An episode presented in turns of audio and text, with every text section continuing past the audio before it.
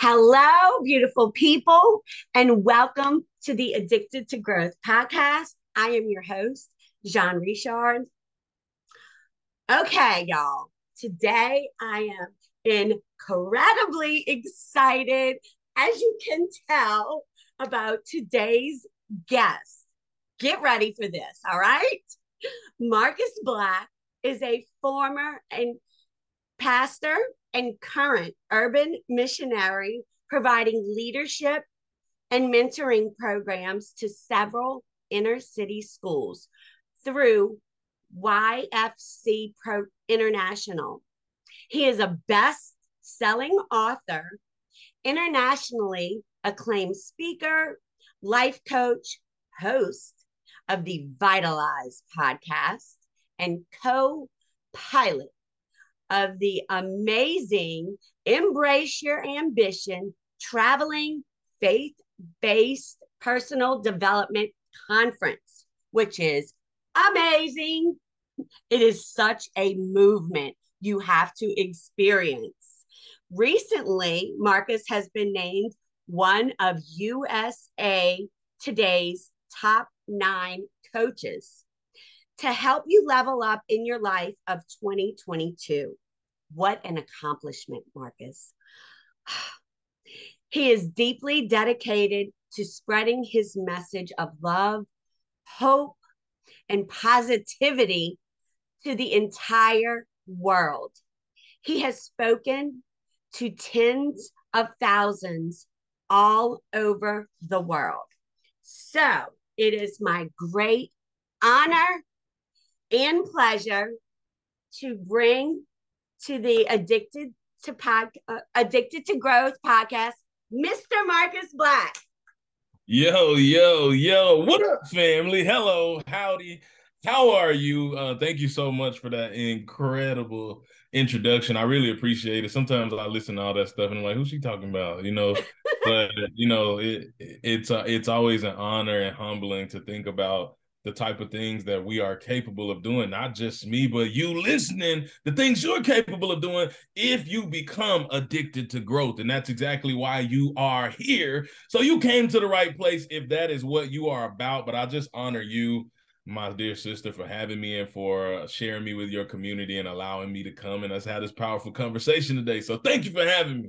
Oh, you are so welcome. And like I said, it is truly an honor.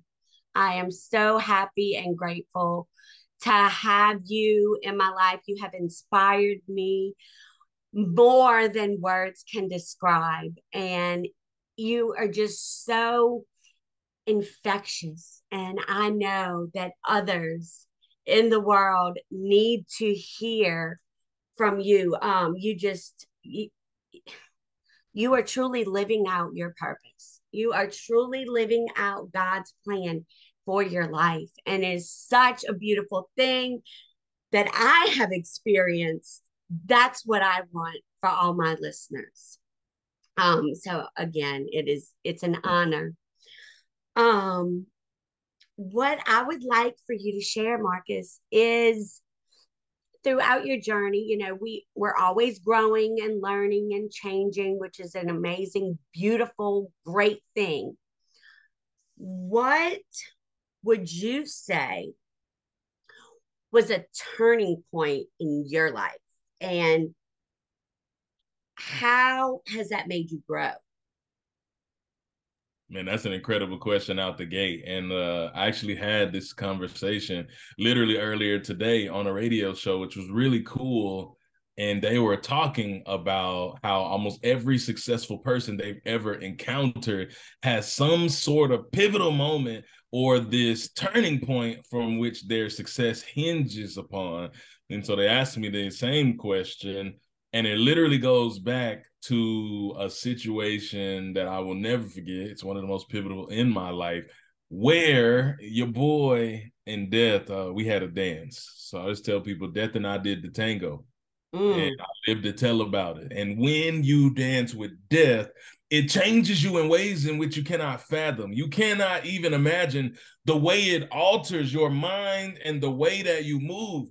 And so that created an urgency inside of me to let me know that, like, man, life is fragile and it's fleeting and it's but a vapor, is here now and gone in a moment. And literally it's so brief. And it got me thinking about my own mortality, and it got me thinking about the mortality of the world. And then it got me thinking about perspective of just how much time we waste. We waste time complaining. We waste time crying about stuff we can't change. We waste time just in this space of feeling stuck in a rut rather than digging, trying to find a way out of it. And that was when I knew that, like, not only did my life have to change, not only did I have to make some different choices, not only did I have to move differently, I wanted everybody around me to do the same. Mm-hmm. I wanted to not let that experience be for nothing, but to take that experience, package it, and so that I could deliver it as purpose. So I literally converted my pain into purpose by pouring into others. And so, yeah, that experience was crazy. Wow. Now tell us about that experience. What was that? What occurred? Oh, man, it's crazy because, like, every time I tell it, it's like I literally can feel, like, I can see it as if it was a movie in my head. And I remember it was a Sunday evening in a cool October evening. That's how I started my book, being all dramatic. And the year 2004. And I had just turned 18 years of age in September. So I was hanging out with some friends at the church. We were getting ready to go to Memphis for a battle of the bands with the youth group, and we got on the church van. Would have been cool, but there were some little kids who caught us just before we were about to go, and they were like, we want to go, but there was no room on the bus. So we're 18, there's a few of us that are older, and my brother for life, the pastor's son, was like, man, how about we just drive? So four of us got off to make room for the littles, and we drove and trailed them, went up, had a remarkable time. It was incredible, you know. And then we were headed home, and on the way home, I remember just cruising along, mellow, the music was good. We were going about 75 miles per hour, so nothing crazy, no drinking, no drugs, no alcohol, just chilling. I'm kind of dozing off, which is cool because I'm not driving, like, you know, just kind of. And I remember, like, half asleep, hearing the loudest explosion that I ever heard in my life, like something exploded.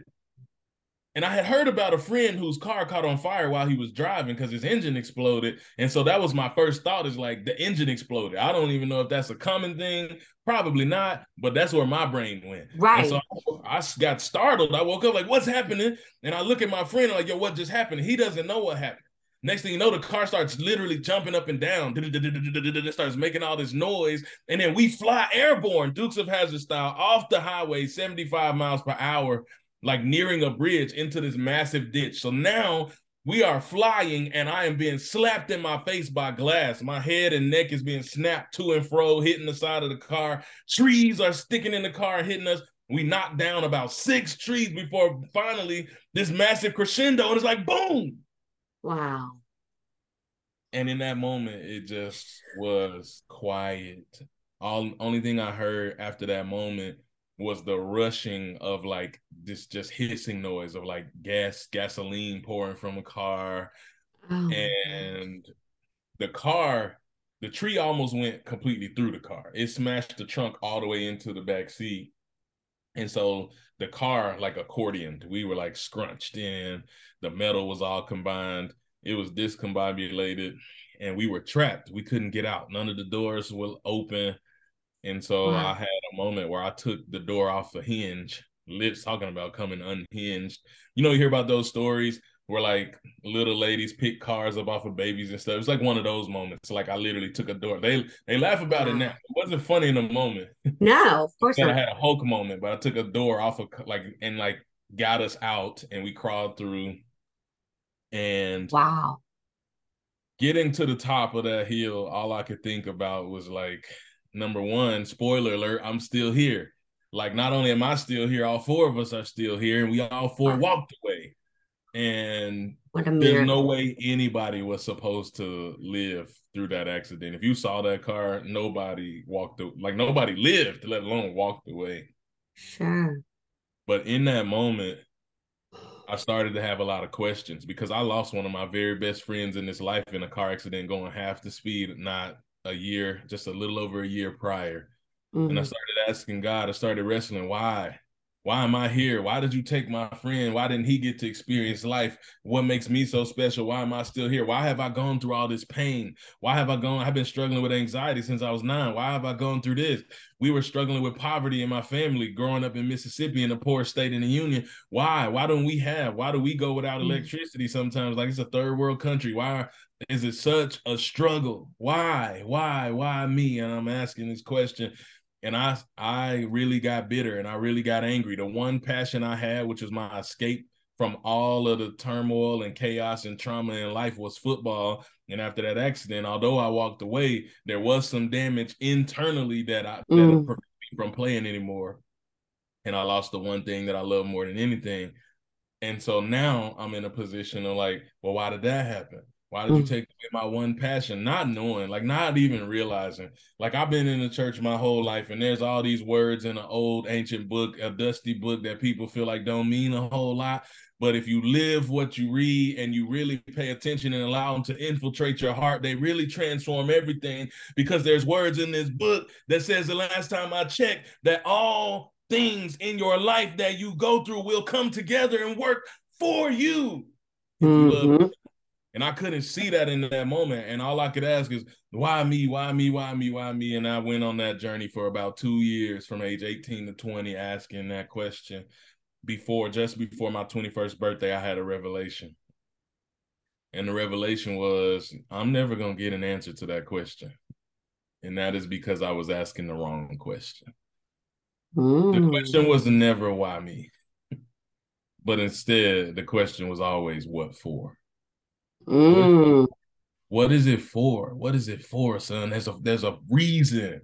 And it's up to you to figure out. If you're listening to me, if you've been asking that question for any of the struggles that you're facing in your life, you're asking the wrong question. God is not going to answer that question, because it's not why me, it's what is it for, because there is a purpose for your pain. So you can sit and you can wallow in it, or you can get up and take steps and be proactive to figuring out what it is, because when you do, astronomically incredible things happen in your life. I get to inspire and pour into people all over the world. Like literally people who don't even speak my same language with translators. And all of that is like influenced and inspired by the pain that I've been able to convert into purpose and even now prosperity. And so, yeah, that's what happened, man. Wow. That's a crazy story. What an eye-opener. I can't imagine. And definitely nothing short of a miracle for you all to be able to walk away. Wow. I just getting chills, you know. That is such a dramatic experience. I can't imagine. And now to not be bitter. You know, and think about it. You said, you know, you had a good 2 years thinking about it and just realizing the right question instead of why me, which so many of us are guilty for. You know, why me, God? Why is this happening? And now looking at it as what for? Why is this happening? You know, put our needs aside. Instead of saying me, but what for, you know, and to just let that resonate and be in, you know, just don't stop, keep connecting with God and asking, what is this for? What is this for? Wow. That is how moving. I am so grateful for your courage and strength and not giving up and turning it around into God's purpose for your life. You know, because you took these selfless acts, you're enhancing our lives dramatically, you know. So thank you for being so courageous and being the individual that you are now. Would you change anything about that though, Marcus? You know, a lot of things when we're going through it, like you said, you were asking, why me? Why me? Before you got to the point of realizing, what is this for? Would you change any of that, all that pain and hurt? I wouldn't change a singular thing. It's been incredible to watch God create the mosaic that's been my life, because that was the first instance where I learned, but that was not the last. And so the next 10 years after that, I would go from stumble from one trauma to the next trauma, to the next trauma, this traumatic experience to that traumatic experience. And oh my goodness, it was all a lot, right? It was, but every single time it was, okay, so I'll paint this picture for you. And this is all of us, right?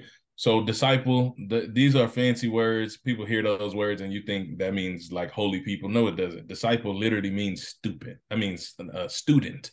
It's a student. Yeah. So all it's saying is that these are people who follow the teaching of their rabbi, the person in which they follow. So you look at the disciples, they were just regular people. They weren't learned people. They weren't educated people. They were literally just fishermen, like, which was one of the lowest forms of society there in the service industry. And so now here comes Jesus saying, yo, walk with me. Let me teach you some things. Now, Jesus did all these miracles. The mistake that we make is thinking that Jesus did the miracles for the people. The miracles were never for the people. Jesus knew from the time that he entered this earth that he had where he was going. I'm here for a short time. Mm-hmm. I mean, I'm on a mission and I know what my mission is and I got to get up out of here. Right. So the only way to accomplish that mission was to get people to buy in and to believe. Mm. So every miracle he did was not for the people. The miracles were to earn the trust and belief of those who would actually fulfill and carry on the mission after he was gone. So now he is, I'm doing a miracle. I'm doing a miracle. You didn't watch me do this miracle. You watch me do that miracle. You watch me feed multitudes, masses. You watch me literally do things that like don't make any sense. Mm-hmm. Laws of logic and physics and science, all of that stuff. And yet every single time they came to a new situation, a new adverse situation, they found themselves right back asking, oh my God, what are we going to do? Oh my God, what are we going to do? You probably sound similar to me. If you're listening, like, you know what that feels like. You feel like, man, I'm okay. And then life smacks you with a tragedy or some type of situation, or you faced with this insurmountable task. And the first thing you do is go to, oh my God, what am I going to do? Yeah. How is this going to work? And then your faith begins to wane. And Jesus kept asking the disciples, like, yo, what is it going to take? Like, why do you have so little faith? At one point, he told them, I'm tired of y'all. Like, toward the end of but that's because he was getting frustrated. His humanity came out because he knew that it was almost time for him to leave. Like in Matthew 17, it's like, time for me to get up out of here. And that's when he healed the demon-possessed boy when the disciples couldn't, and then he could. And it was like, your belief ain't big enough. And he's like, what is it going to take for your belief to be big enough? And I bring all of that up to say, me learning from that example said, I don't want to be that way in my life. I have come through ridiculous sets of circumstances. I could tell you the world's greatest sob story 10 times over from my personal lived experiences, but every single thing I've ever been through, I came out on the other side. And that is because of what he was able to do to sustain me and carry me into something else. And so it got to the point where people probably think I'm psychotic. Because in my lowest moment, I'm getting let go of from a temporary job. I don't know how we're going to survive. I don't know how we're going to pay no bills. We don't even have but one car that's not even ours. We're borrowing from a church member. Wow. My wife has it. She can't pick me up. They let me go. They pack up my things into they pulled a Walmart bag out of somebody's trash can, put my belongings in it, and had security escort me out like I was a criminal for not even my performance. It was just a budget cut. And now here I am with nowhere to go, nobody to call, and I'm in a suit in 100-degree weather walking from downtown down the highway. Jesus. And you would think like, man, that's a guy that's like, hide the rope from him. Like, that's a guy that's not okay. Mm. Yet in that moment, I had the biggest smile on my face.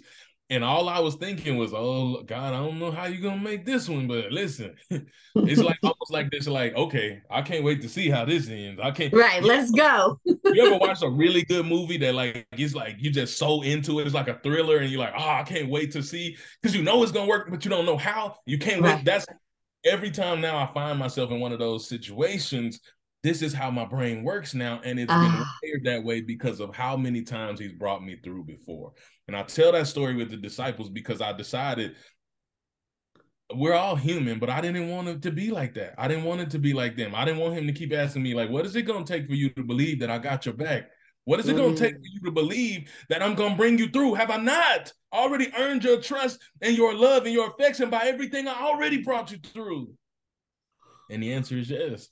And so, yeah, like I wouldn't change a singular thing, because now I know that every single one of those things was just his way of proving to me it was the evidence of the unseen and the substance of the things that I hope and dream for. I've always wanted to make an impact and care and love for people, but I didn't know how. And he just moved me right from this situation and right into this situation and gave me a whole bunch of stuff inside of me, an experience that I can use to do exactly what I always wanted to do. Oh, that is so beautiful. Your faith is admirable. I mean, my goal is to have Marcus's faith, you know, and I'm getting that way. Like what you said, I can really resonate with. As far as when the bad things happen, instead of where we would have cried in the past, now we're like, all right, God, I'm ready. Let's go. We on this ride. Here's a new one. Like, come at, let's go. Let's see how this goes. But this is going to be fun. It's not a tragedy. It's a triumph. Exactly. You know, so I love that faith. And to just, you know, instill that in others and to share that and show them where they're lacking and, you know, don't have the faith. It's just such a beautiful thing once you have it. And, you know, it's something I still work on, but, you know, it's a endless process our whole life. You know, that's why we're here, to just keep getting closer and closer to God and experiencing that bond and that spiritual connection. And you start to realize all the things on the surface, everything here that can be bought, you know, mentioning how you lost your job, y'all were borrowing a vehicle, didn't know how the bills are, all of that was surface things, but that is what makes our world go round. But yet you have that faith, like, I'm not even worried. The Bible says that it gives you a peace that does not even make sense. It says it surpasses understanding. It means you will have peace in situations and circumstances where it makes no human sense for you to.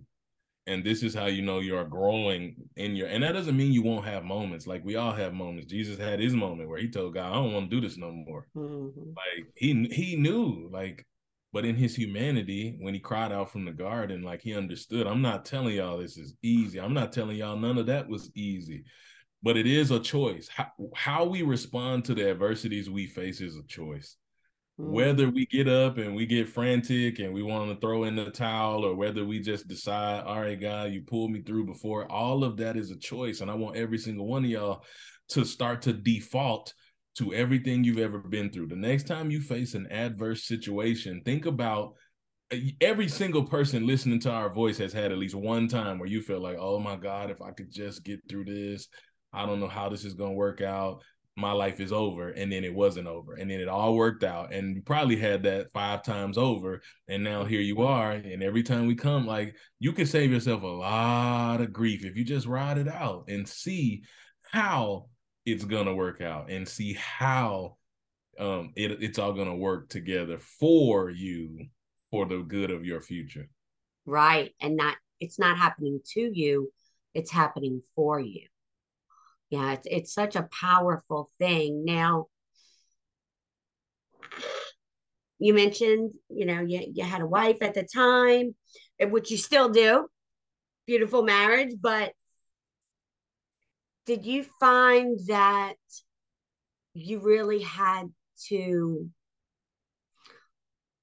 ease her mind and soul and know that, baby, we're going to be all right. This is okay.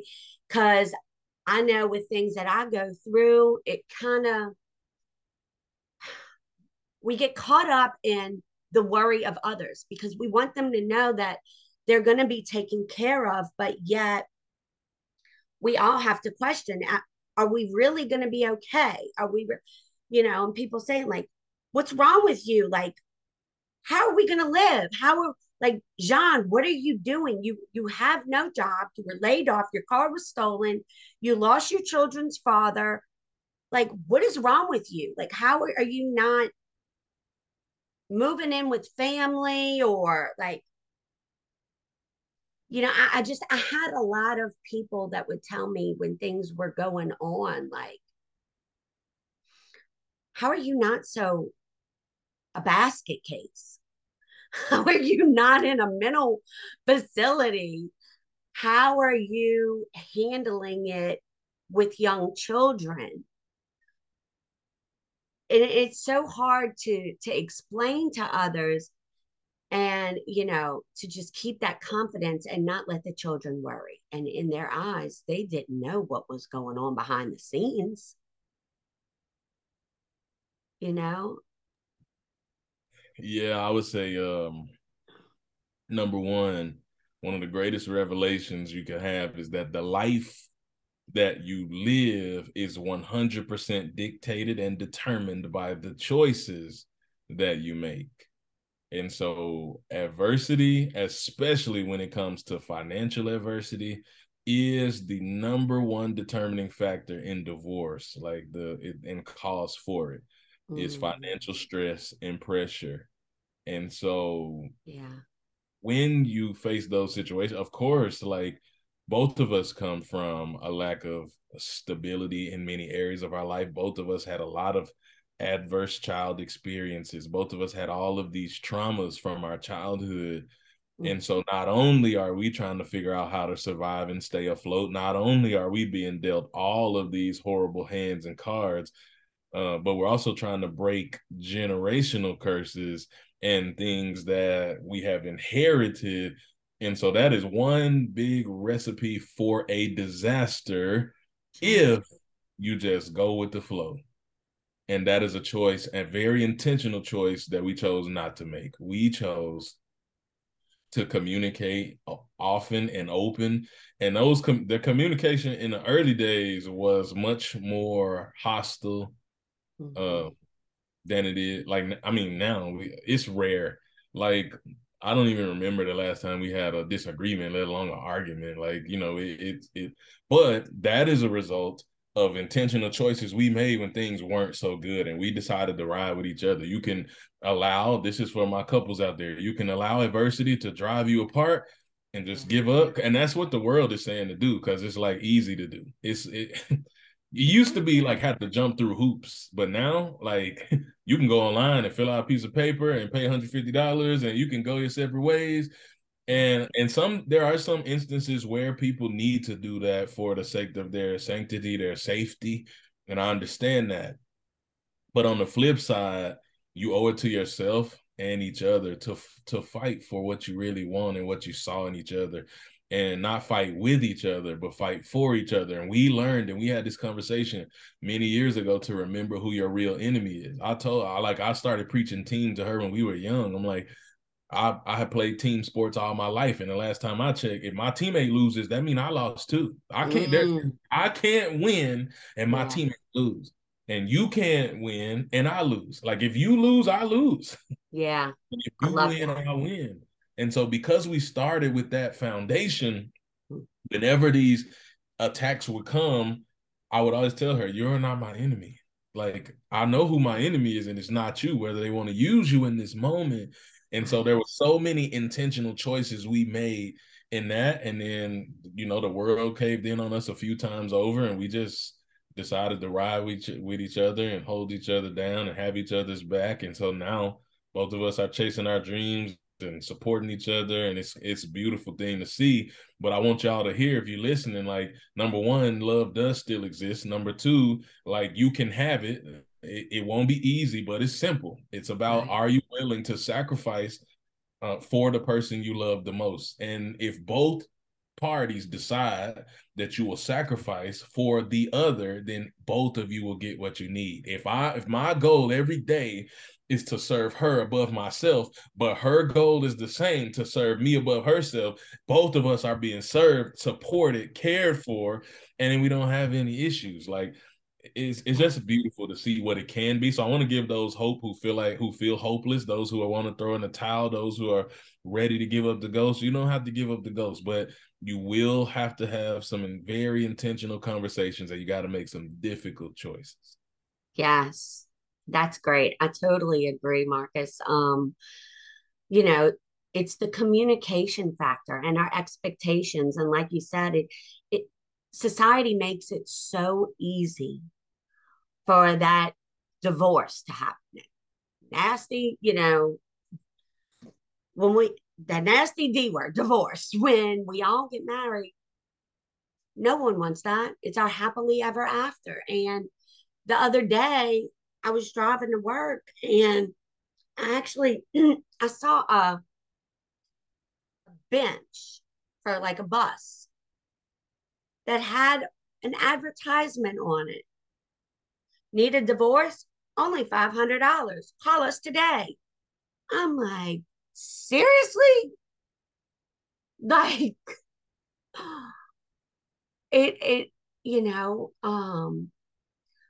so like you had mentioned, there are certain situations, which I can attest to, where a divorce was necessary. You do need to look out for yourself. If you're in an abusive situation, that's one thing. But if you're simply, disagreeing on certain things and you're being hit with adversity, you need to communicate. You need to remember what brought you two together. And I love the analogy that you gave of a team. If my team loses, that means I lose too, and vice versa. I love that. And that's what we really all need to remember, Are you guys Saints fans? Are you guys Saints fans? Yes. I figured you were. So that would be like when Drew Brees was the man running around New Orleans, if he won the MVP, but the team lost in the first round of the playoffs. It's like, he wouldn't be sitting around here like, yeah, I'm glad, that's cool. But his heart would feel grieved because they missed out on the actual goals. Like, my teammates lost, so I didn't really win. So it's like, just really thinking through, like, what does it look like for everybody to win and getting everybody on the same page, what the goal is, what is the win, defining the win. And that's not just for married people. That's for any relationship you have. Like, if you have people in your life and you are in this life lucky to get a couple of really solid friends and relationships, like, what does it look like for both of you to win and to really support each other and to communicate with clarity? And you said the key word, eliminating expectations. Yeah. Because that is a recipe for frustration. The gap between reality and expectation is frustration. And if you want to eliminate frustration, you got to close the gap. And I just don't even have expectations. Like, I just want you to be you. And that's for all my relationships. People apologize if they don't perform for me, because we live in that type of society and culture where if you don't not performing for people and catering to everything they want, then all of a sudden, like, you're not valuable and you feel bad, you feel guilty. And I'm like, I don't have expectations of the people in my life. Like, many of you know, like, I'm connected to Trent Shelton as my brother. I love him to death. And the world needs him for a lot of things. And I tell him all the time, like, he's like, man, use me for this, use me for that. I'm like, bro, I don't expect nothing from you. If I ask him for something, you can say, no, you can't do it. And I don't feel no type of way. I'm like, I don't have those. So I'm not going to be walking around here salty and frustrated because I don't have the expectation. Exactly. Make sure all your relationships, whether romantic or friendships, like you mentioned, aren't conditional relationships. Unconditional relationships is what is truly a relationship. You know, if you're, you know, your friendship or your marriage is based on what they do for you and vice versa, that's not a true friendship, marriage, relationship. So yes, find those individuals in your life that love you, support you. They're there unconditionally. And, you know, that's hard for us to learn. And I feel very fortunate that when I was growing up, I realized that in my teens, a lot sooner than many of my friends. And today with social media, everybody wants to compare themselves to one another, you know, the brands, the looks. And again, all that is material things. That's conditional things, you know, oh, well, like, I don't know if I can be friends with her. Where does she live? Like the things I overhear, like in a grocery store and stuff, like, oh no, she don't live in a gated community. Like, what is going on with the world? You know, and again, all that is conditional love, conditional relationships. So I think it is just so beautiful how you and your beautiful wife, Rachel, are on the same team and raising two beautiful young boys. It's just such a great thing. And how you mentioned changing that generational, you know, upbringing, you know, getting rid of that. It's not a generational curse. Oh, a lot of people say that too. Like, oh, well, you're not ever going to be anything. Look where you came from. And we get caught up in that, you know, and start to question, well, are they right? You know, what do you think about that? Like, if people, like, you're not ever going to be anything. You came from this, you know, walk of life. Who do you think you are? Literally this Tuesday, I sat in a school in front of about 125 students who are in the inner city from the most urban environment, plagued by all of the social ills within our country. I could go down the list, from gang violence, teen pregnancy, homelessness, like drug infested neighborhood, like all of crime or high crime. I mean, and these are the children who are feeling like hopeless, who are feeling like learning, like in psychology, there's a term called learned helplessness, to where you don't want to be helpless, but it's like your environment and situation has conditioned you that there's nothing I can do to transform this. Mm-hmm. And so I get to stand before them every week. And I even have sometimes teachers, I do not by any stretch consider myself to be nowhere near famous, but for some reason, the people in my community think that I am. And so the teachers are like, what are you doing here? Like, why? Like, you all over the world. Why do you keep coming here? And I'm like, I don't care how big I get or where I'm at. I'm going to always come back here because I represent hope. Like that's Nipsey Hussle is one of my biggest influences. And one of his songs, he said, like, tell me, where have you ever represented hope where the hopeless were at? Ooh. And so I get to go in and represent hope. And to answer your question, what I'm always telling them is, like, I don't care where you come from. Like, whoever told you that you can't flip the script and change the game for you and your family and your legacy lied to you. And you can tell them I said it. Like, it is going to all come back to the choices you're willing to make. And I tell them the choices to make are simple, but they are not easy. We equate simple and easy like they are synonymous, and simple and easy is two different things. Yeah.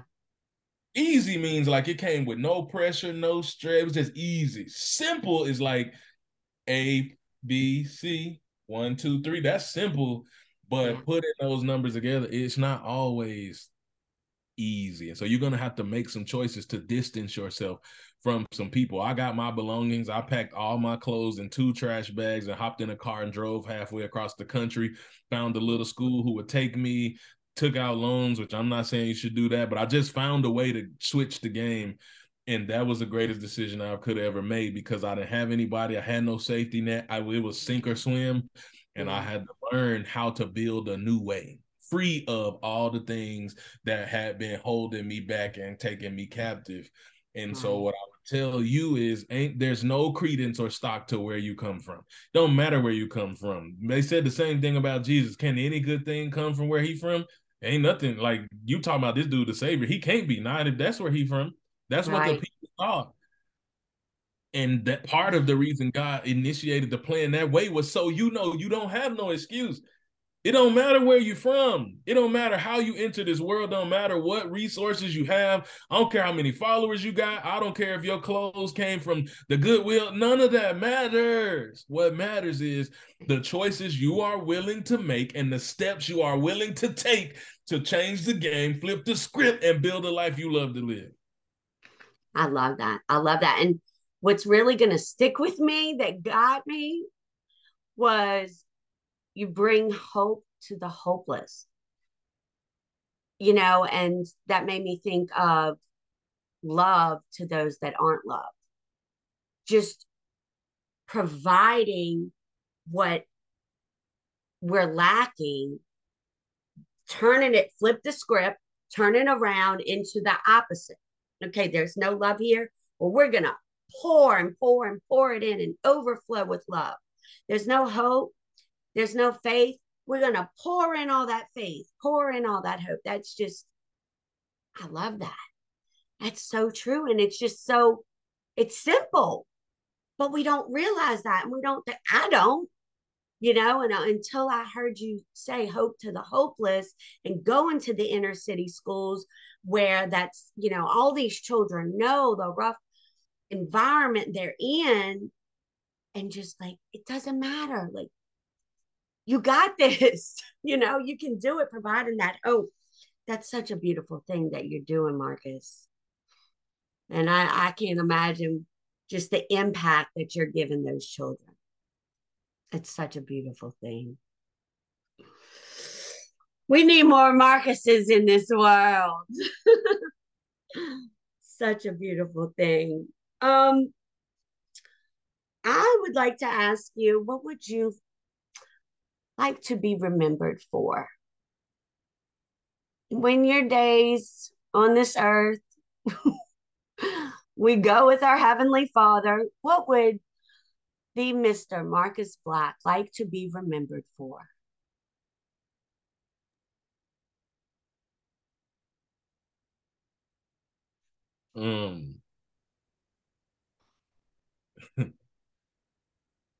Forgive me as I gain, you know, my composure.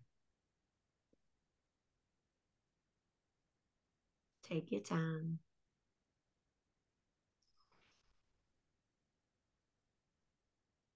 I think, you know, it really, it will always hit me deeply, because when you come from great adversity, right?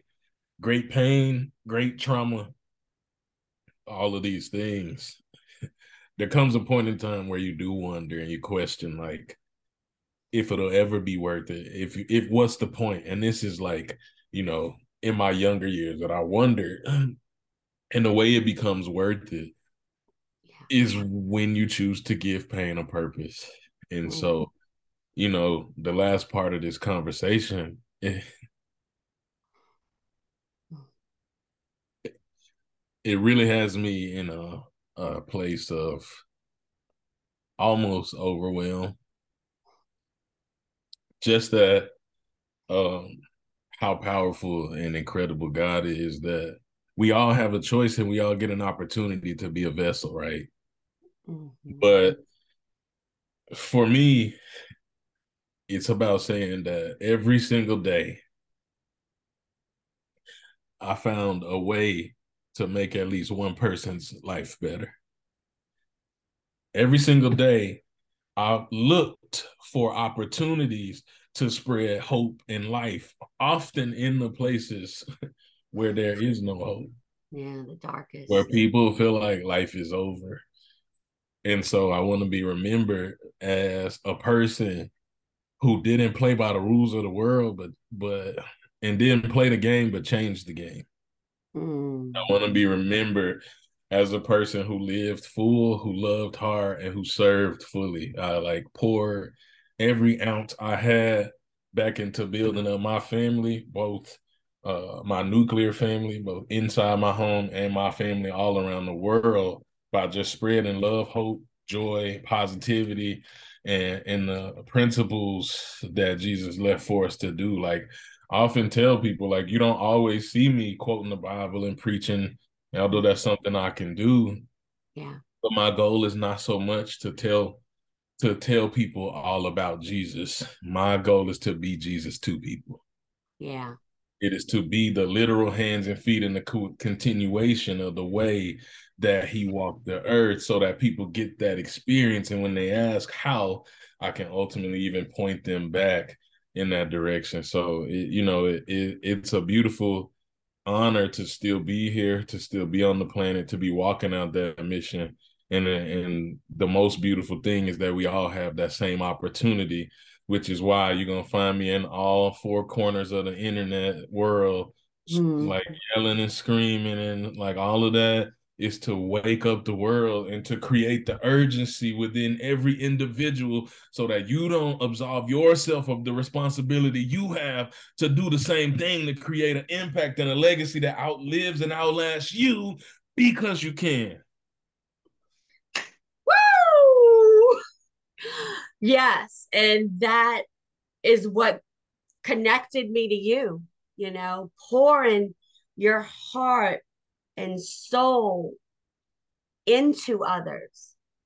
I heard you on Trent's podcast and I was like, you gave me such life, Marcus. And this was almost 2 years ago. I lose track of time. I don't know if it's been 2 or 3, but I was like, I need more of this in my life. I need more of this in my life.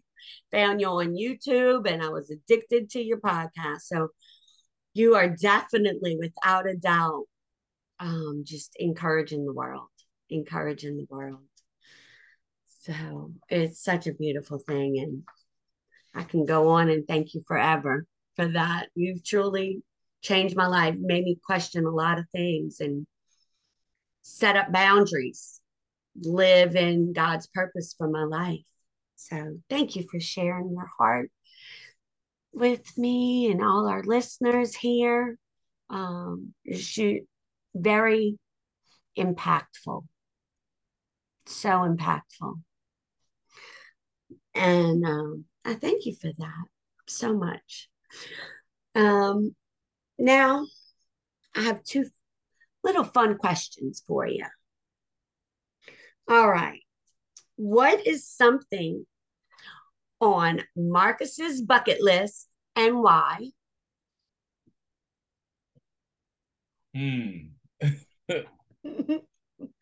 Well, I actually would love to travel to every United Nations country. So I think there's 195 of those. It fluctuates.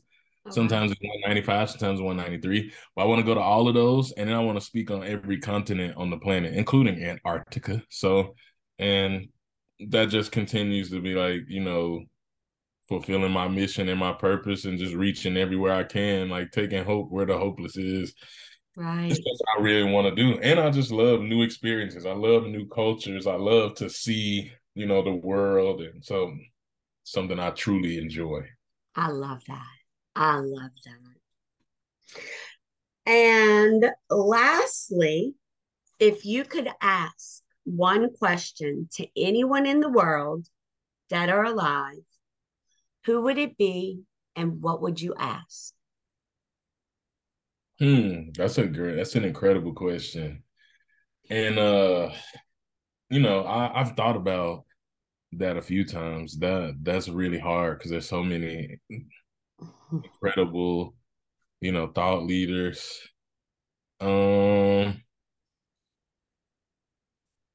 Probably the one swinging around my head right now is just Martin Luther. And you look at the history of the world at the point where there were no denominations. All Christians were Catholic, because if you weren't, you was going to die. We going to kill you if you don't rock with us. And then when the corruption started to bleed in, and it started to be like, you know, you paying to get your sins forgiven and all of this stuff that God never intended it to be. And then thus Martin Luther coming with the 95 Theses, and they're like, what was going through your mind when you wrote that? And what gave you the ultimate courage to go and nail that to the door of the cathedral? Like, what in the world? And how did you envision that ending before you ever took the steps? Like, because I don't know if he could have known that that was going to trigger the Protestant Reformation and thus the spiritual world as we know it today. Like, maybe he did. So I would love to have that conversation. That's great. That's really good. Yeah, there's so many things that go through my mind when you say that. Like, yeah, just the courage. Everybody was dying. Like, for if you say anything, we're just gonna get rid of you. Right. And so to come do that publicly and nail that to the door, like, what in the world did you have going on in your mind? And I don't know, it just really makes, because like, again, the spiritual world as it pertains to Christianity as we know it was literally shapeshifted after that, after the Reformation, after, you know, the missionaries came here and create, like, everything we do and practice is a direct result of his choice. So sometimes we have opportunities to show up courageously to change the game for the entire world, and we don't because of fear, all the different things. I was just want to know what was going on in his brain. Right. He stood up no matter what, let go of that fear of judgment, let go of that fear of what if, and just stood up for the right thing. That's great. Oh, I'm getting chills, Marcus. That's pretty good. Well, I want to thank you so much for being here with us. And I want to give you a minute to let everybody know where they can find you and your book, all the handles. I'll also put them in the show notes. So tell our listeners, where can they get in touch with Mr. Marcus Black? Yeah, absolutely. So listen, I'm like Visa. I think it's Visa. I'm everywhere you want to be. One of them. I don't remember which one it is. It's but, Visa. Yeah. Okay. I was about to say everywhere you want to be. I'm all over the place. So you can find me wherever you like to hang on social media, all social media at M Black Speaks, including Clapper, which is a new social media apparently, but it's called Clapper, and it's hard to explain. It looks like TikTok, but it also has a clubhouse feel because they have radio shows, which is like a clubhouse room, but you also can go live like Instagram and post videos. So it's like TikTok / Insta. It's like kind of like the best of all of them, but a lot of people are flocking there in masses to, in case something goes down with TikTok. So that's kind of, but you just have to be very intentional like anywhere else. So there's some settings and stuff you got to play with to block certain content, because they are all about letting people do and say whatever they want. But once you get your algorithm set, it's been really positive, really warm, really clean for me. There are people who have some not so clean experiences. So I'm just letting you know, like, you're going to find what you're looking for. But also Instagram is the best place to reach me at mblackspeaks. Okay. So you can check me out there. I have mblackspeaks.com. Of course, the book Asleep at the Wheel, Taking Back Control of Your Life. I tell that story in depth about, you know, flying off the highway. You can check it out as well. And then, yeah, if you want to send me a message, holler at your boy on IG. And then I'm on Twitter, all the places. Like, you can find me on every social media at mblackspeaks. And looking forward to getting to know some of y'all. Thank you so much for having me. You are welcome. And the book is on Amazon. Where can they search for it? Yeah, you can get it on Amazon. If you just type Asleep at the Wheel, it's going to give you a country music group. So you got to type Marcus and Asleep at the Wheel. Okay. And then you'll find it. Great. Awesome. Love it. And it's a great book. I have two copies, gave my daughter one. She loved it, cried. Oh my God, Mom. But so y'all need to check it out. Follow Marcus if you don't already. And like I said, Marcus, it has been such an honor and such a pleasure to have you here with us. And I am so grateful. Thank you very, very much for being here with us and pouring into our hearts. Thank you. And Addicted to Growth Podcast, don't forget to hit follow so you do not miss an episode. And until next time, keep growing. See you later.